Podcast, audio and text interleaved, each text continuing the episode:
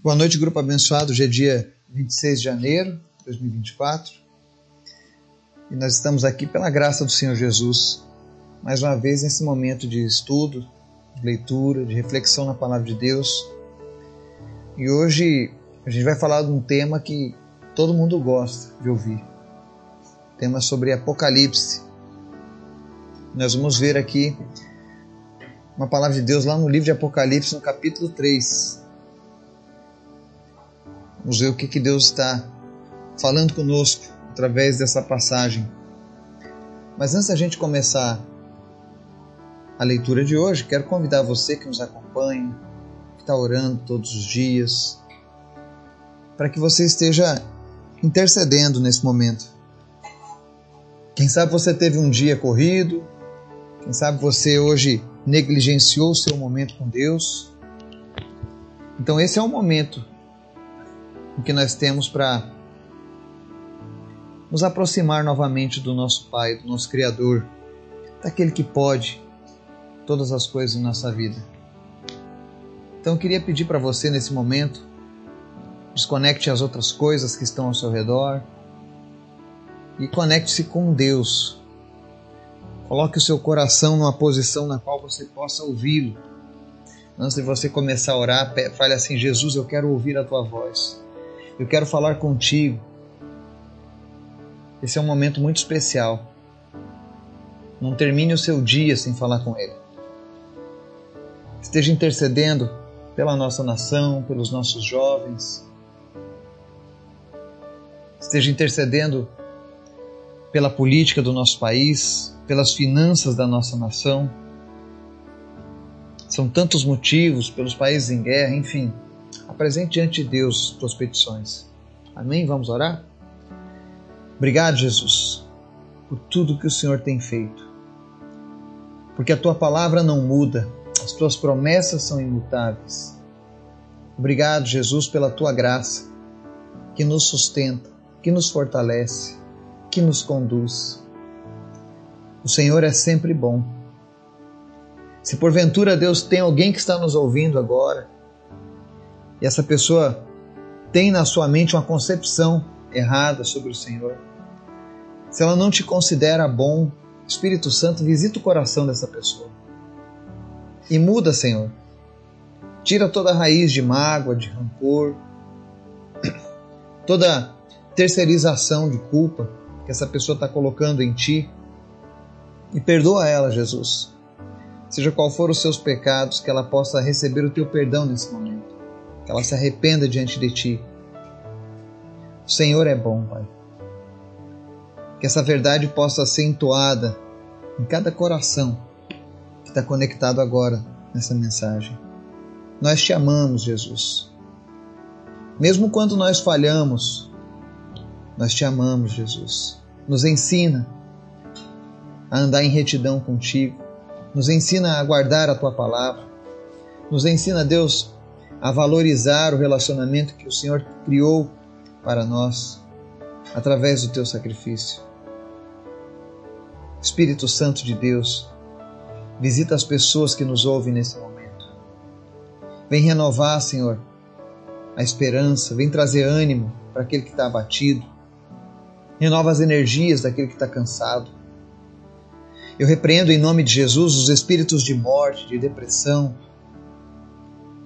todos os espíritos que atuam na área da mente das pessoas.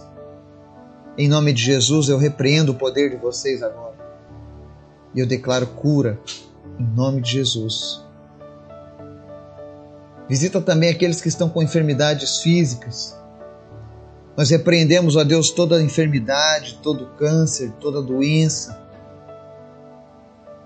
Nós declaramos cura na vida da Luísa, na vida da Rose, na vida da dona Vera e de tantos outros que temos aqui na nossa lista. Visita a Tiffany, Jesus. E Deus, no nome de Jesus, restaura, Senhor, por completo a saúde da tua filha. Cura ela, Jesus. Cura cada pessoa que nós temos apresentado nesse momento diante de ti. Nesse momento, cada pessoa te apresenta alguém, um pedido, porque nós cremos que o Senhor tem poder para mudar todas as coisas.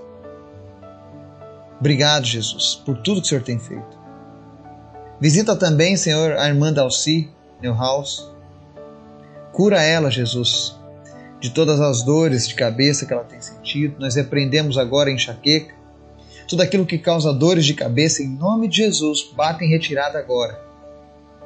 Que ela seja curada de uma maneira instantânea nesse momento, Pai. Que a tua palavra alcance ela agora. Eu dou ordem agora a espíritos de enfermidade, dores, desapareçam agora em nome de Jesus. Que ela seja completamente sarada, Pai. Visita também a Patrícia, fortalece o coração dela nesses dias, Pai. Faz aquilo que só tu podes fazer, ó Deus. Porque nós temos a certeza, Jesus, que o Senhor tem cuidado dessa família. O Senhor tem cuidado da vida dela. O Senhor revelou o teu amor, a tua graça. E mesmo nesse momento de dor, nós sabemos que o Senhor tem grandes coisas para fazer através da vida dela. Que ela possa receber ânimo do Senhor, Pai. Que ela possa continuar prosseguindo, Jesus. Para que um dia ela possa estar diante do Senhor mas não de mãos vazias. Mas ela possa mostrar: aqui estão as obras, Senhor.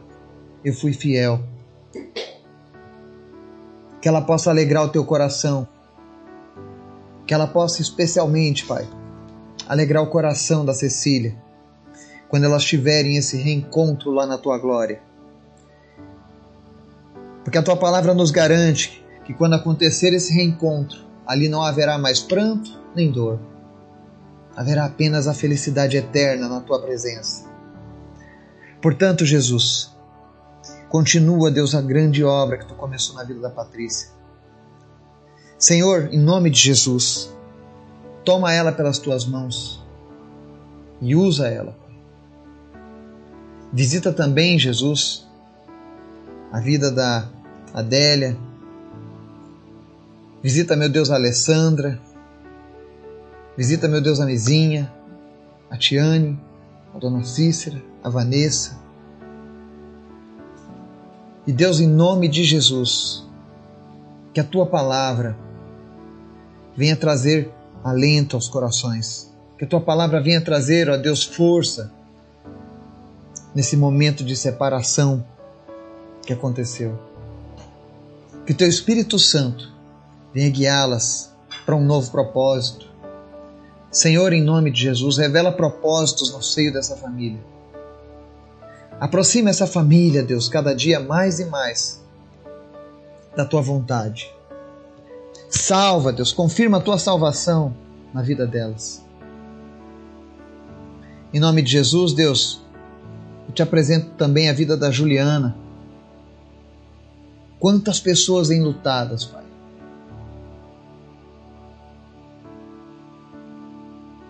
Espírito Santo de Deus, eu repreendo todo espírito causador de suicídio, espíritos de morte que têm rondado, Deus, a vida dos jovens, dos adolescentes, dos adultos, Senhor, em nome de Jesus. Repreenda, Senhor, com o teu poder essa onda de suicídios que tem acontecido. Repreende, Jesus, com o teu poder e a tua graça, essa onda de câncer que tem invadido, Senhor, a vida das crianças. Quantas crianças, Pai? E eu oro por cada uma delas nesse momento, Jesus. Nós oramos aqui através desse grupo. Eu sei que nós não somos muitos, mas tu não precisa de muitos para fazer o teu, teu poder agir, Pai. Visita agora, Deus, cada sala de UTI, cada criança que está fazendo nesse momento uma quimioterapia.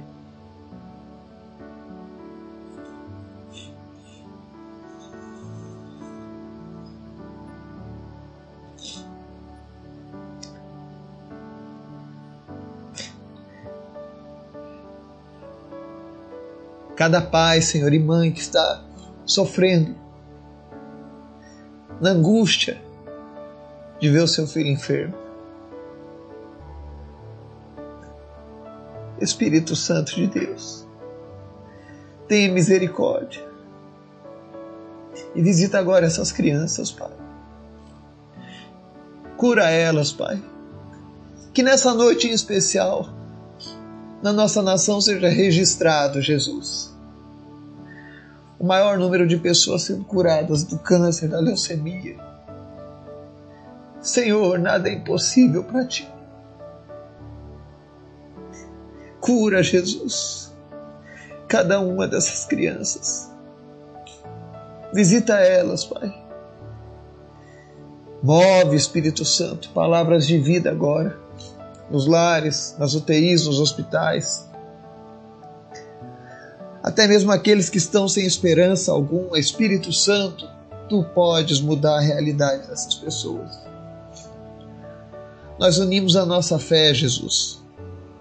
E nós clamamos a Ti, Jesus, por essa nação, pelas crianças da nossa nação. Tem misericórdia, Pai. Tem misericórdia, Jesus. Visita cada coraçãozinho, Pai. Traz consolo, traz conforto. Tira toda a tristeza, Pai. Mas em especial, Pai, nós pedimos a Ti, Jesus, cura, Senhor, essas crianças. Que amanhã, Senhor, ao ligarmos os noticiários. Haja Deus a resposta desse clamor. Não porque nós somos melhores ou especiais do que qualquer outro, mas porque tu és especial, Jesus. Tu és poderoso. Esta palavra diz que se tivermos fé, nós podemos dar ordem ao monte e ele vai trocar de lugar. Troca esse monte de lugar, Jesus. Tire essa realidade do câncer, da leucemia, do meio das nossas crianças. Senhor, em nome de Jesus, nós nos levantamos agora como a voz profética dessa geração, Pai, porque essa geração é responsabilidade nossa. E nós invocamos o teu santo nome, Jesus, nessa hora. Visita, Deus, essas crianças e cura elas agora em nome de Jesus. Realiza os teus milagres mais uma vez, Pai. Espírito Santo, o que os olhos não viram, que os ouvidos não ouviram, é aquilo que o Senhor tem guardado para aqueles que confiam no Senhor. E nós confiamos, ó Pai. E nós ouviremos algo que nunca foi ouvido. E nós veremos algo que nunca foi visto. Ainda hoje, Jesus. Ainda hoje. Porque Tu és o Deus Todo-Poderoso, Pai se as trevas, se o pecado tem atacado Deus com toda a força, maior é aquele que está em nós do que aquele que está no mundo, Pai. Nós tomamos posse da autoridade através da tua palavra em nome de Jesus, Pai. E com ousadia, Senhor, nós declaramos a cura, Senhor, dessas crianças nessa noite. Espírito Santo de Deus, move o teu poder, Pai Visita essas vidas hoje, Pai. Em nome de Jesus. Nós também te pedimos, Pai, que a tua palavra venha ter uma revelação dos céus na vida de cada pessoa que está ouvindo agora. Que não seja o conhecimento do homem, mas que seja o mover do teu Espírito Santo agora, Pai. Fala, Espírito Santo, a cada coração traz entendimento sobrenatural da tua palavra. No nome de Jesus. Amém. O texto de hoje está lá em Apocalipse, capítulo 3, dos versos 7 ao 11. E o texto diz assim: Ao anjo da igreja em Filadélfia, escreva: Estas são as palavras daquele que é santo e verdadeiro, que tem a chave de Davi. O que ele abre, ninguém pode fechar e o que ele fecha, ninguém pode abrir. Conheça as suas obras. Eis que coloquei diante de você uma porta aberta que ninguém pode fechar. Sei que você tem pouca força, mas guardou a minha palavra e não negou o meu nome. Veja o que farei com aqueles que são sinagoga de Satanás e que se dizem judeus e não são, mas são mentirosos.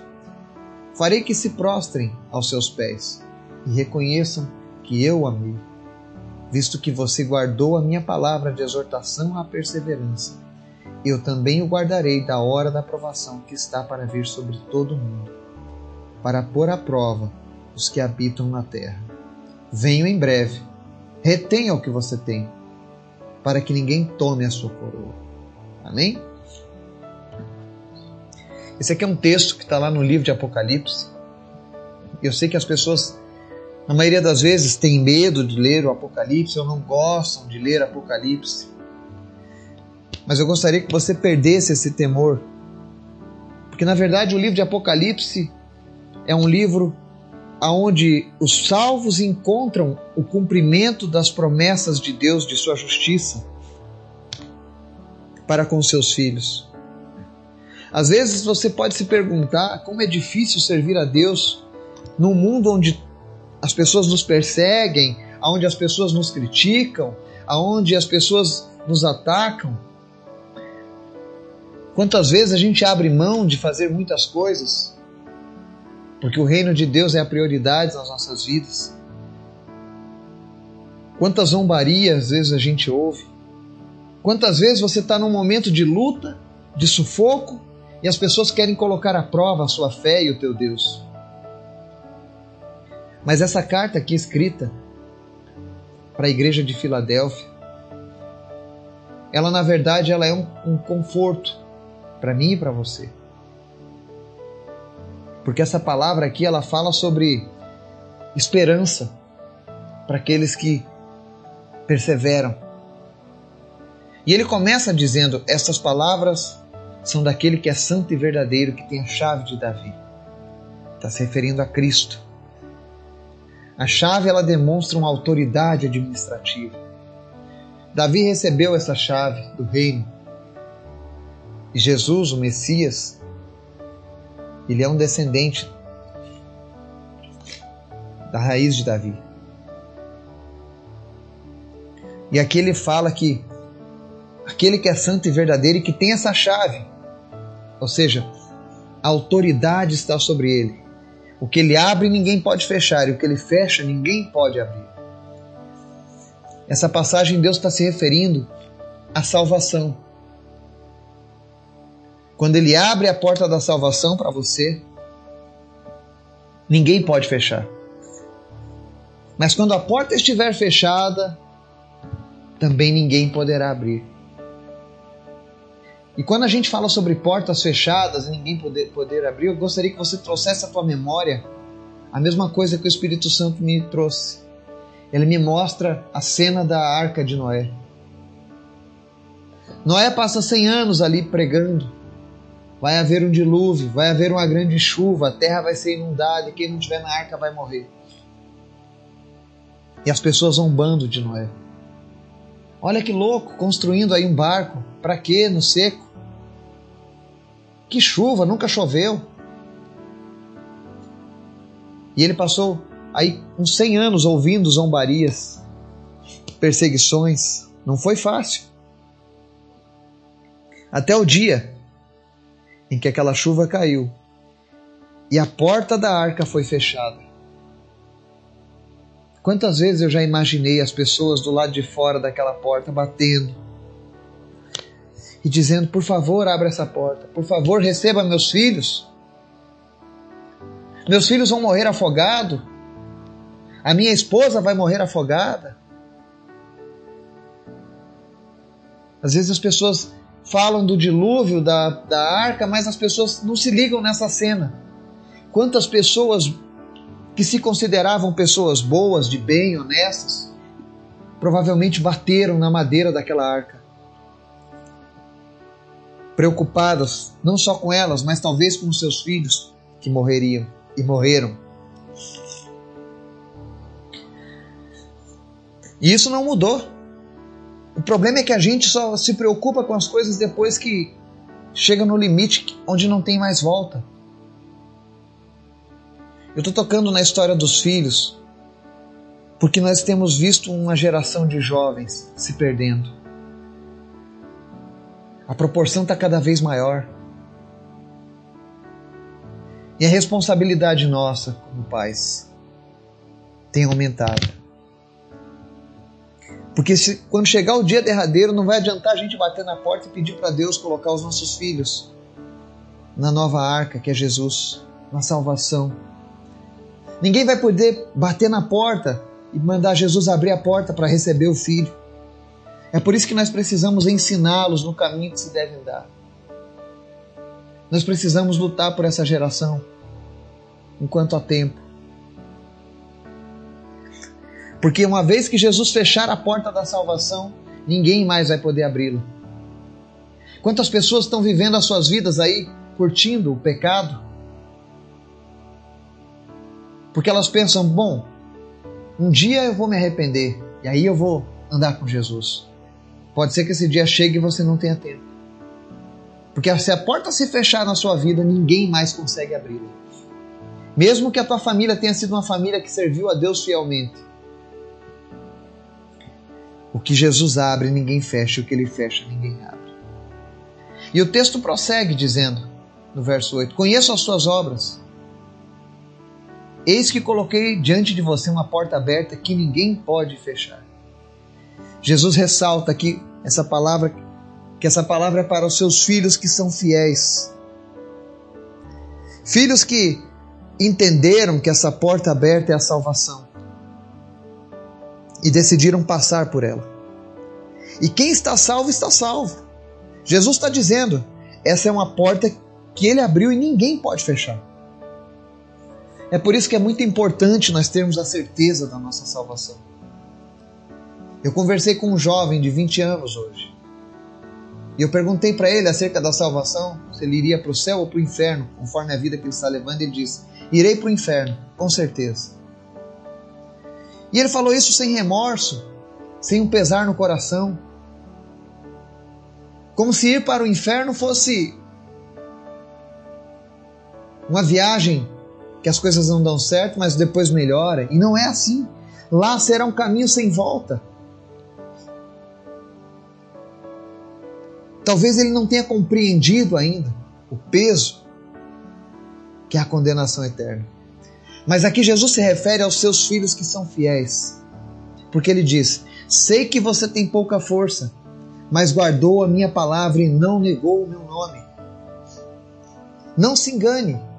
Só vai passar por aquela porta que Jesus abriu as pessoas que guardam a palavra dele e não negam o nome dele. E guardar a palavra de Jesus não é apenas você ir uma vez por semana para um encontro religioso numa igreja. Isso faz parte da vida de quem anda com Jesus. Mas guardar a palavra dele é você pôr em prática os ensinamentos de Jesus. É você amá-lo com todas as suas forças acima de amar a sua própria vida. É quando você fazer um projeto, você perguntar a Jesus: Eu quero fazer isso. Mas a tua vontade é maior do que a minha, porque a minha vida não é mais minha, ela pertence a ti. Tu me salvaste. Isso é guardar a palavra de Jesus.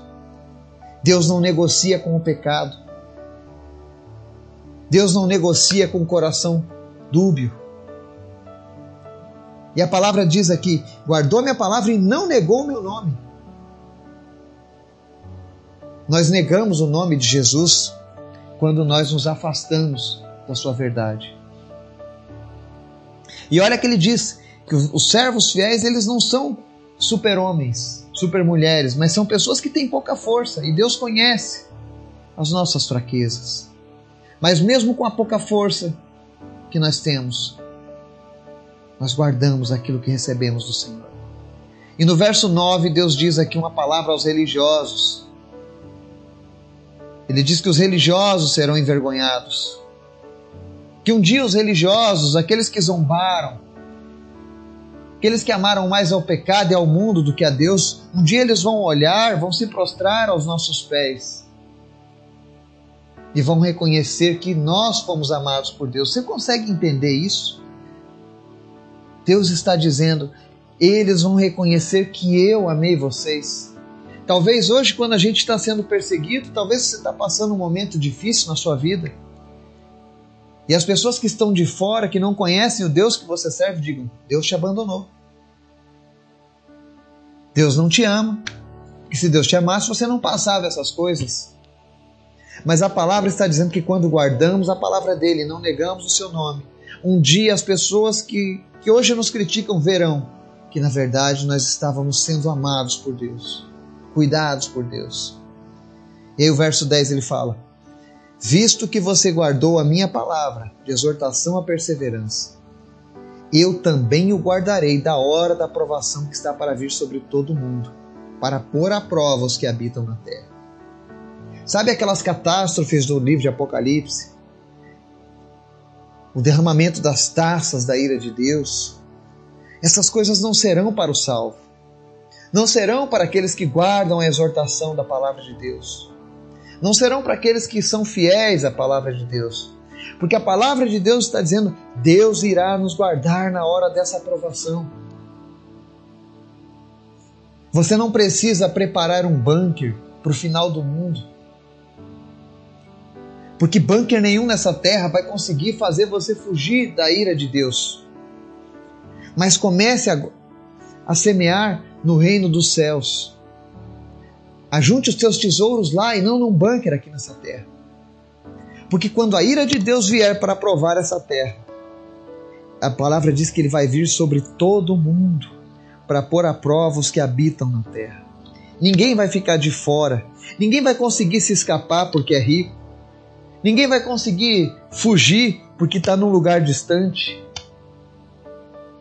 Nada foge dos olhos de Deus. Mas eu e você, os que amam ao Senhor, os que hoje pagam um preço para se manterem fiéis e retos com a palavra de Deus, os que hoje perseveram na presença dEle, nós estaremos guardados naquela hora. O mundo vai estar desabando lá fora, mas nós estaremos guardados pelo Senhor.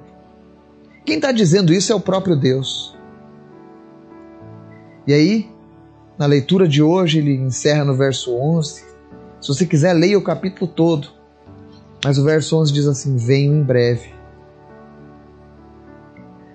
Jesus não está dizendo, olha, vou demorar mais um tempo. Olha, vai levar um tempão para eu voltar. Venho em breve. E você não precisa ser um conhecedor da Bíblia para olhar para o mundo aí fora e ver que os sinais da volta de Jesus estão cada vez mais fortes. Deus está apressando o plano de salvação. Deus está despertando pessoas